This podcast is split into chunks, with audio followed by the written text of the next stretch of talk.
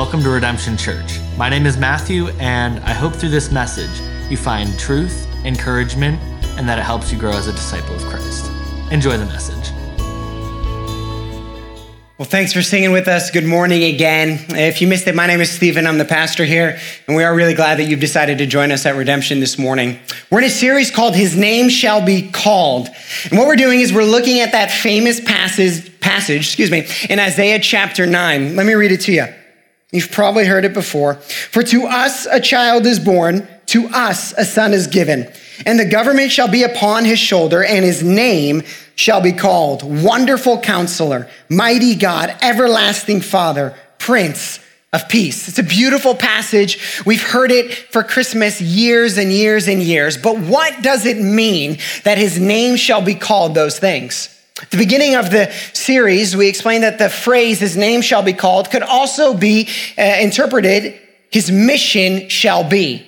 And so, what is the mission of this prophesied king?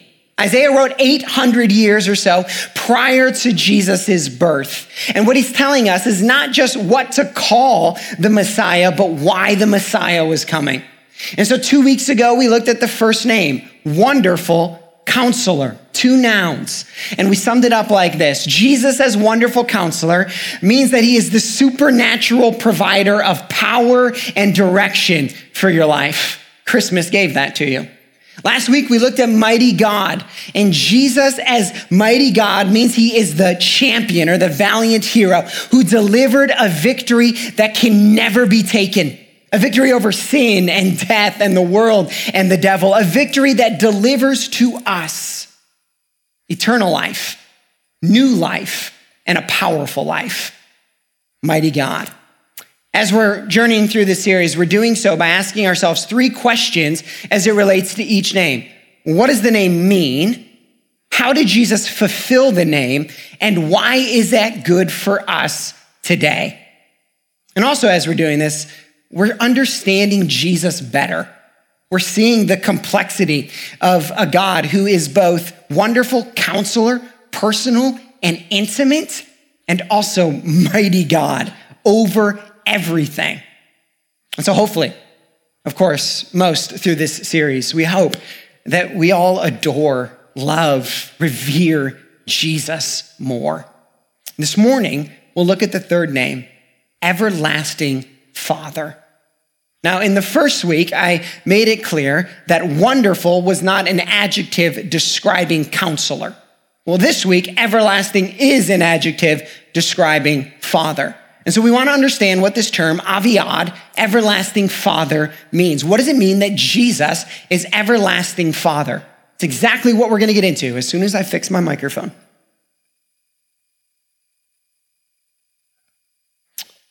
Commercial break brought to you by Warby Parker. All right, now, everlasting Father. It is a little bit confusing because when we think of Father, uh, as it relates to our faith, we think of the triune nature of God God the Father, the Son, and the Spirit. And so when we think of uh, or we hear Jesus as Father, it gets confusing to us. Well, don't confuse it. This in no way is trying to mix the Trinity or calling Jesus the Father. It's just a term and we need to understand it. The term aviad, what it means is source or possessor. You could use the word prime or premier. And so hopefully I can help you understand this term this morning. We're going to start with the term everlasting, which is used 17 times by the prophet Isaiah. He wanted to get a point across, the point being that this coming Messiah was an everlasting Messiah, that he was going to create a never ending kingdom. And he would provide access to that kingdom with irrevocable benefits. He wanted us to know that the everlasting reign of Jesus meant that his blessings to us are permanent, not temporary. His possession of us is permanent, not temporary. His love for you is permanent, not temporary. He's everlasting. I want to give you two ways this morning that Jesus is everlasting, and three ways in this way that he's Father. How is he everlasting?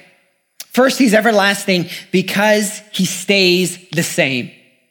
The writer of Hebrews, we're going to be going to the book of Hebrews a lot this morning uh, because the book of Hebrews is really just a, a doctrine of the person of Christ. So Hebrews 13, 8 says it this way Jesus Christ is the same yesterday and today and forever. He stays the same. Jesus is everlasting because he stays the same. At creation, when it was spoken into existence, the Jesus who appeared in Christophanic form, uh, the Jesus who Isaiah prophesied about, the Jesus who was born in the manger, who called the disciples, who performed the miracles, who was abandoned in the garden, who went to the cross, who resurrected from the grave who ascended into heaven, who intercedes on our behalf right now next to the Father, who's coming again someday, who will reign in the millennial and all to come. That Jesus is the same yesterday and today and forever. His love never changes. His nature never changes. His truth never changes. He stays the same. Now, that's important in a world that is constantly changing where truth seems to be constantly changing, where we argue about facts and how factual they are. Jesus stays the same. When something stays the same, what does that mean? It means that we can trust it implicitly because it will always be the same. It means it's reliable. It's weird to look at Jesus and say, he's reliable, like he's your Honda Civic or something. But Jesus is reliable. He always stays the same. The prophet Isaiah tried to sum it up like this when he said, He produces or brings an everlasting peace. If you can trust something, if you know it's always going to be reliable, what does trust and reliability produce? Peace. And Prophet Isaiah wrote it a few times everlasting peace. That Jesus, as everlasting, as always staying the same, should produce in us a peace. Now, I don't want to go too far into this because next week our title is Prince of Peace. And so we'll explain that more in detail next Sunday. But where we start today is that you and I have a God that Christmas gave to us, a Savior who we can trust who is reliable, who should produce peace in us. So, are you not at peace right now? Is the constant shifting of the world, is the um, inability to trust yourself, trust other people around you, trust those who have hurt you, trust those who you're supposed to be able to rely on, does that create a lack of peace? Look to Jesus. He's the same yesterday and today and forever let that produce everlasting peace. He stays the same. He's everlasting. The, the second way that Jesus uh, is everlasting is he inhabits eternity. The, the, prophet Isaiah says it this way in verse 57, uh, or I'm sorry, chapter 57, verse 15. He says, For thus says the one who is high and lifted up, who inhabits eternity, whose name is holy.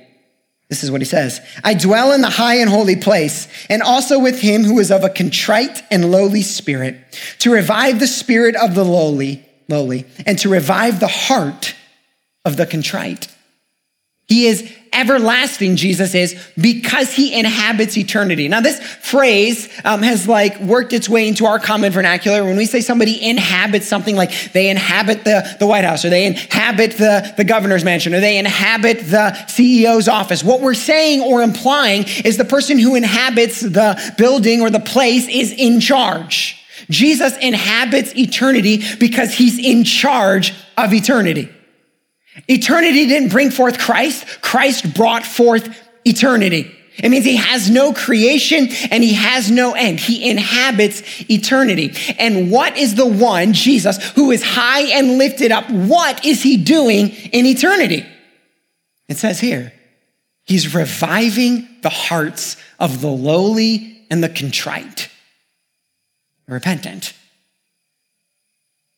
If the words lowly and contrite are words that you would say, well, I don't want those words associated with me. Let me warn you. In the scriptures, the lowly and the contrite are contrasted consistently with the high and the mighty. And every time the high and the mighty are outside, and the low and the contrite are inside with Christ. There is only one way into the kingdom that we would become low that we would see our lowness, but that Christ gives us his high and mightiness. And so, what is Jesus doing? Inhabiting eternity. He's reviving hearts. Maybe your heart needs revived this morning because of the year you've had, or the week you've had, or the night you had. And your heart needs revived. It's, it's dead. It feels like it's barely beating. There's no emotion. You don't feel anything. You've already walked through some of the holiday and, and it's like nothingness. And your heart just needs revived. Good news. He who inhabits eternity does so to revive hearts, to bring them back to life. How does Jesus revive our hearts? He revives our hearts first through his presence. That's in part what Sunday morning is about.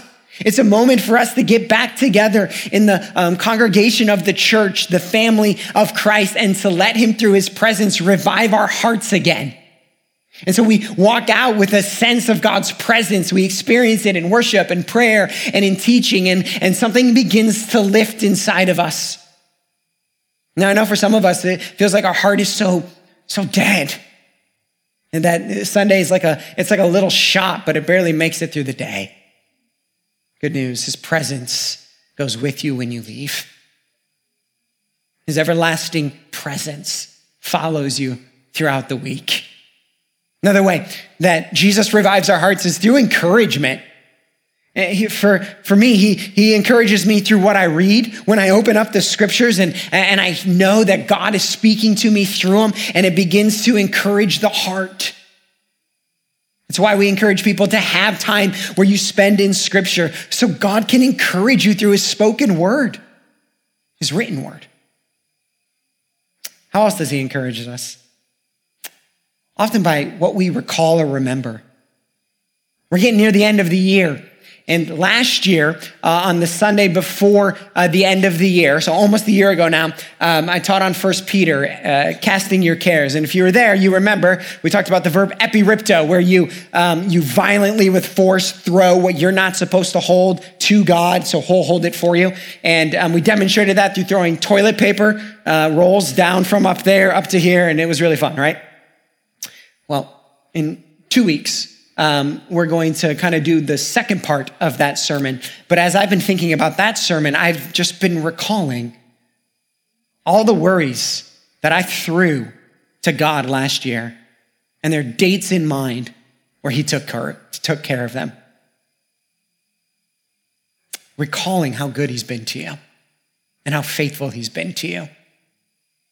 Just remembering I was here, I was down. Jesus, I remember. I remember when you finally took care of that at your perfect time. And that encourages and revives the heart. Another way Jesus revives our heart, by the way, is through people. That's another reason why we go to church. We're supposed to be surrounded by a family. If you're new around here, we say that church is a family. We're a family. And that means that we're here for each other, to encourage each other, this last week, I got the chance to encourage some people um, on your behalf. And uh, it was really fun, one of the f- most fun parts of my job. So I was on Facebook, and there was this thread about people in Perrysburg helping people in Perrysburg. And so, like, if you need this uh, and I have this, then we'll connect and I'll give it to you for free. It was a really cool post of people trying to serve each other in the city. And I got on there on, on your behalf, the behalf of our church, and I said, Hey, my name's Stephen. I lead Redemption Church, and we've set aside a $1,000 um, this month or this Christmas season to help people in need. So I told him, private message me your story. That way we don't have to like broadcast your need all over uh, the internet, but private message me your story so we can keep it a secret. But we would love to help you. And so I just put that on the post because I wanted to see if people would respond. Well, they did. And like five different families around Perrysburg sent me a private message. And on your behalf, we got to go to the store. We got to buy some Christmas gifts. Uh, we got to buy some gift cards. We got to go meet these families. Uh, we got to serve them in this way. Uh, there was a couple of, uh, of tears flying uh, or flowing. And, and, but there was one, one lady who sent me the story of her year. It was a bad year by any measure. I mean, by any measure. And in that Facebook message, don't you love technology? In that Facebook message, I got to remind her that God loves you and so does his church. In your horrible year, it was bad. let us, I didn't say these words, but as I was thinking through the sermon, let us revive your heart. Let us remind you that there are people that love you, that don't even know you, but love you through some gifts for your kids. So you got to be a part of that this week too. So thanks for being a generous church and letting us do fun things like that. One of the ways that God revives us is through people, which means that you, friend, follower of Christ, are a revival of hearts too. That as you go in the presence of God, you then revive other people's hearts through your love and your generosity and your compassion and your prayer and your encouragement. The one who inhabits eternity revives our hearts. What is this to produce? The prophet Isaiah says it this way an everlasting joy. So there's an everlasting peace that comes from his reliability, that he stays the same. There's an everlasting joy that comes from this everlasting peace, everlasting joy. Do you experience those? Do you have that. That's what it means that Jesus' mission was everlasting Father, that his name shall be called everlasting Father, that you and I would know a peace and a joy as we enter into his never ending kingdom. He's not just everlasting, he's also everlasting Father. So, how is Jesus Father? Again, not to be confused with the triune nature of God. I want to give you three ways this morning on how he is Father, how he is possessor or source or first. First one, he is father in that he is the new and better Adam. He's the new and better Adam. Said another way, he is our representative, our new representative of humanity. Romans chapter 5 says it this way. These are not the easiest words to comprehend, but I want to read them to you anyway because uh, there's power in scripture. Romans 5, 12 through 15. Therefore, just as sin came into the world through one man, Adam, our first representative, and death through that sin. And so death spread to all men, you and I included, because all sinned, you and I included. For sin indeed was in the world before the law was given. But sin is not counted where there is no law. Yet death reigned from Adam to Moses, even over those whose sinning was not like the transgression of Adam, who was a type of the one who was to come. But the free gift is not like the trespass. For if many died through one man's trespass, Adam's, much more have the grace of God and the free gift by the grace of that one man, Jesus Christ, abounded for many. He is the new and better Adam. He is our representative, the new representative of humanity. In summary, what that verse was saying is through our uh, first representative, through our first father of humanity, Adam, we all inherited sin, and that sin leads to death, and all of us experience it. That death leads to slavery, an emotional, spiritual slavery, and it leads to a death for eternity. And in Adam, that's the nature. That's where we get our total depravity. Uh, it, it's why we are who we are. It's why the world looks the way it looks. But in Jesus, the new and better Adam, we get life and Christ's righteousness.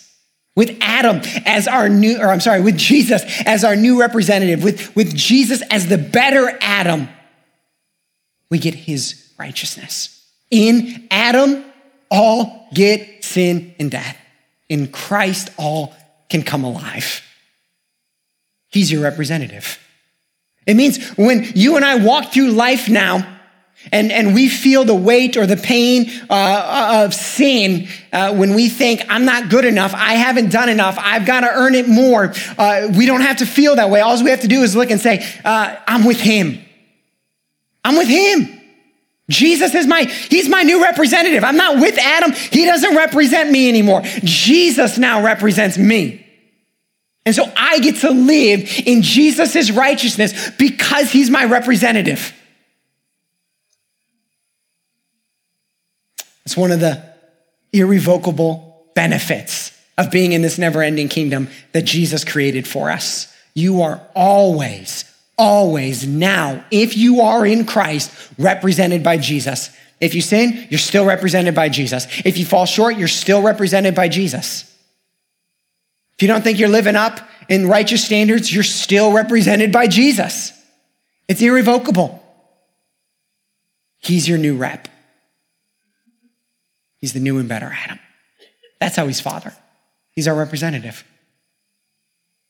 The next way he's father is he's the fulfillment of the law, or he is the founder of a new way. Back to Hebrews. The writer says it this way But as it is, Christ has obtained a ministry that is as much more excellent than the old, as the covenant he mediates is better, since it is enacted on better promises. Jesus is the fulfillment of the law. Or he's father in this. He is the founder of a new way, or said it differently, a new covenant. Jesus created it.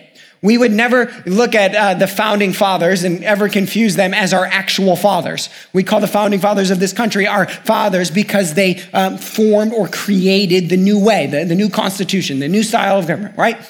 Jesus created a new way. He formed a new path. The old path, the first path, was the path of the law.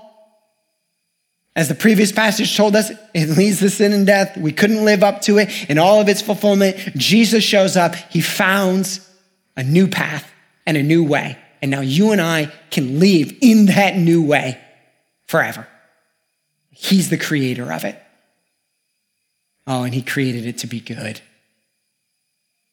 In the new way, the currency is grace.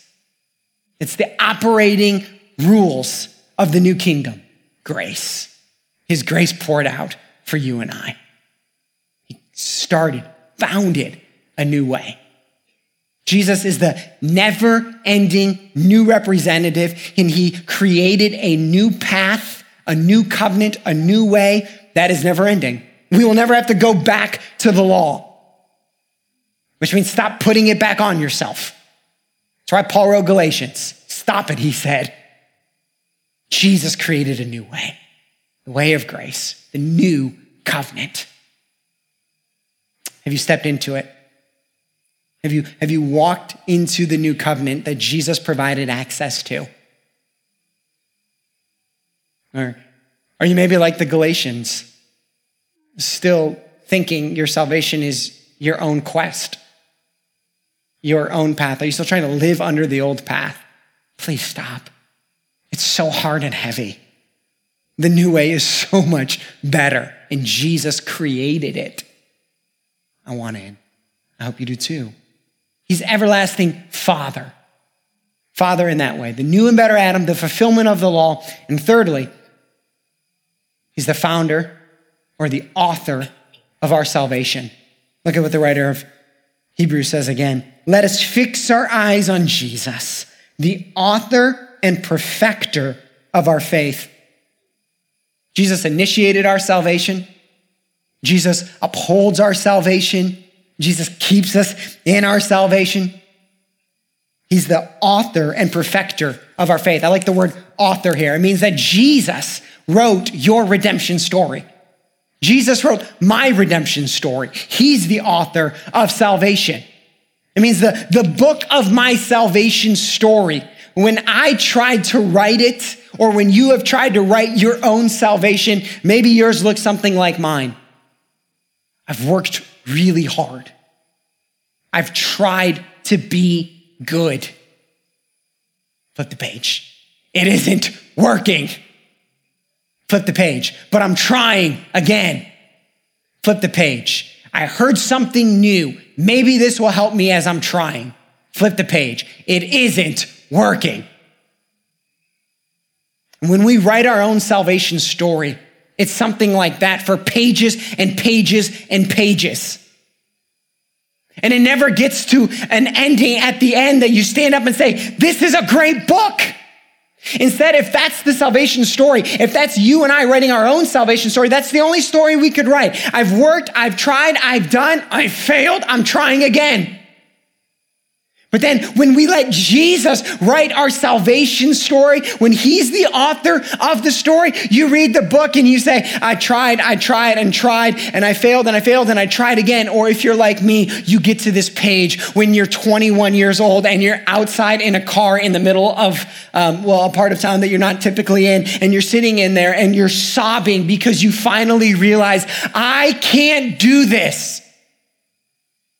And his grace washes over you. And you go, this changes everything. You mean it really isn't at all about what I do?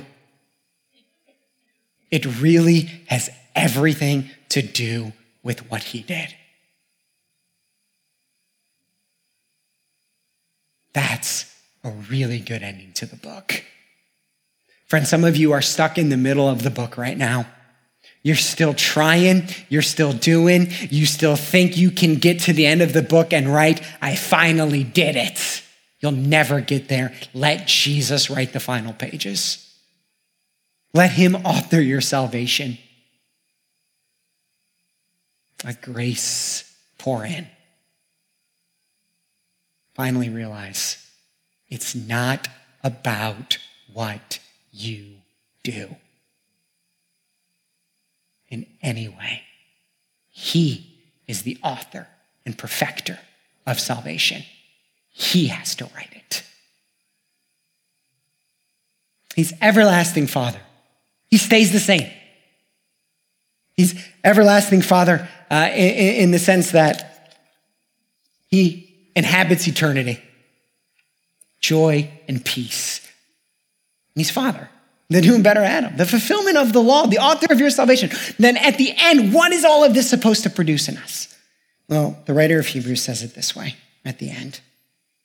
All of this, the fact that Jesus created this never ending kingdom and provided you access to it with irrevocable benefits, the writer of Hebrews tries to sum up what it all means at the end of chapter 12 when he says this Therefore, because of everything I just said, therefore, let us be grateful for receiving a kingdom that cannot be shaken.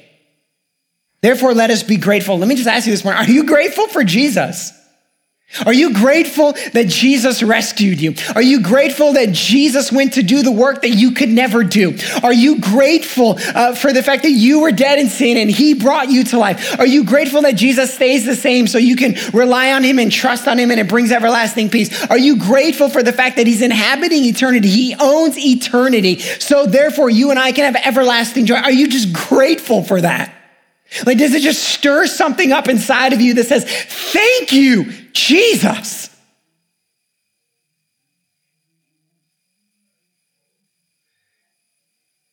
Well, let me, by the way, tell you how you know if you're grateful. Thankful, grateful for what? Well, for receiving a kingdom that cannot be shaken. Uh, I'll get to the, that part I just mentioned in a second. First off, this kingdom can't be shaken. When you step into the kingdom of God, when, when you step into it, eh, the kingdom that is in this world, but that is not of this world. Those of us who are in Christ, it's like we're in this, we're in this kingdom that, and the rest of the world is, is existing. And it's not that we separate ourselves from it, we're just kind of cocooned. There's a protection because we're in the kingdom that can't be shaken. This world can be shaken by nature, it can be shaken by government, it can be shaken by war, it can be shaken by economy, it can be shaken by tragedy and trial in our lives. So many things can shake up this world. But when we exist in the kingdom, we exist in a kingdom that cannot be shaken. It's why the Christian can say, Enemy, you can throw your worst at me, but I'm in a kingdom that can't be shaken. You can try to make me afraid, but I'm in a kingdom that can't be shaken. You can throw enemy and opposition against me, but I'm in a kingdom that can't be shaken. You can throw your worst. I'm in a kingdom that can't be shaken. You exist in that kingdom. Jesus gave it to you. Thus, let us offer to God acceptable worship with reverence and awe, for our God is a consuming fire.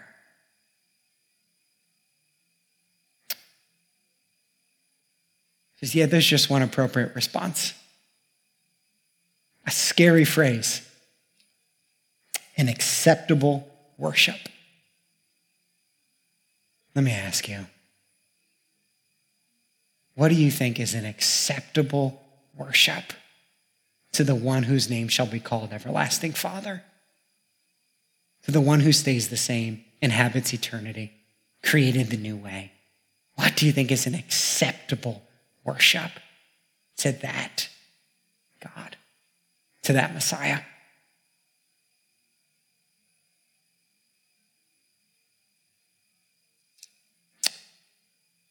I would think anything short of saying, You can have all of me.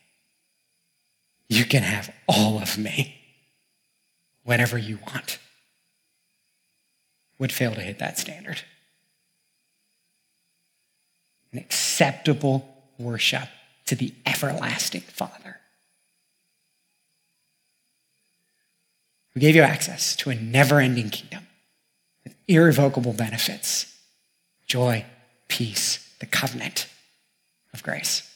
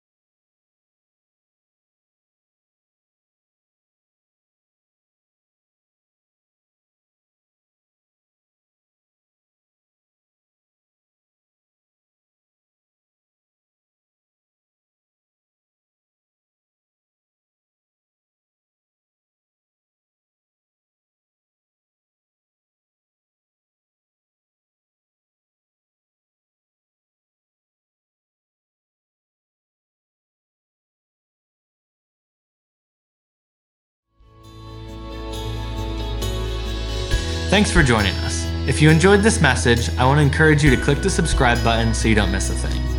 And if you haven't already, we would love for you to join us for one of our services, Sunday, 10 a.m. in the Levis Commons Movie Theater. I would also like to invite you to our Christmas Eve service at the barn. For more information, you can visit experienceredemption.com forward slash the barn. Have a great week.